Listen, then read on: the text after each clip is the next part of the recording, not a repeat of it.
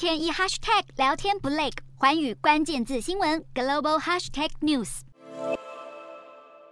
枪声此起彼落，燃烧的轮胎封锁了街道。海地燃料价格高涨，犯罪猖獗，引发大规模抗议活动。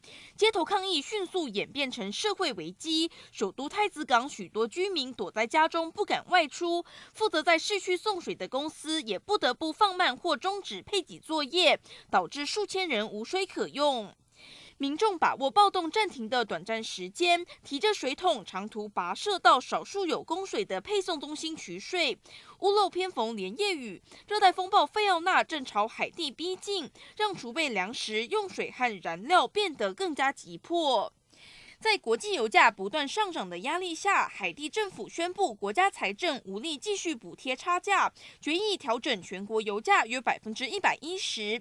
海地央行总裁坦承，从二零二二年六月算起，海地通膨率高达百分之二十九，是十年来最高幅度。而随着海地货币大幅贬值，全国经济今年可能萎缩百分之零点四。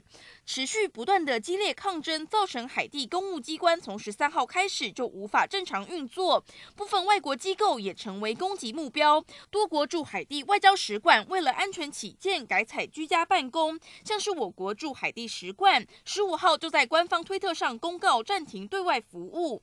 联合国秘书长古特瑞斯透过发言人警告，暴乱已使海地全国暂停运作。这样的情况继续下去，会让已经危急的人道情况进一步恶化。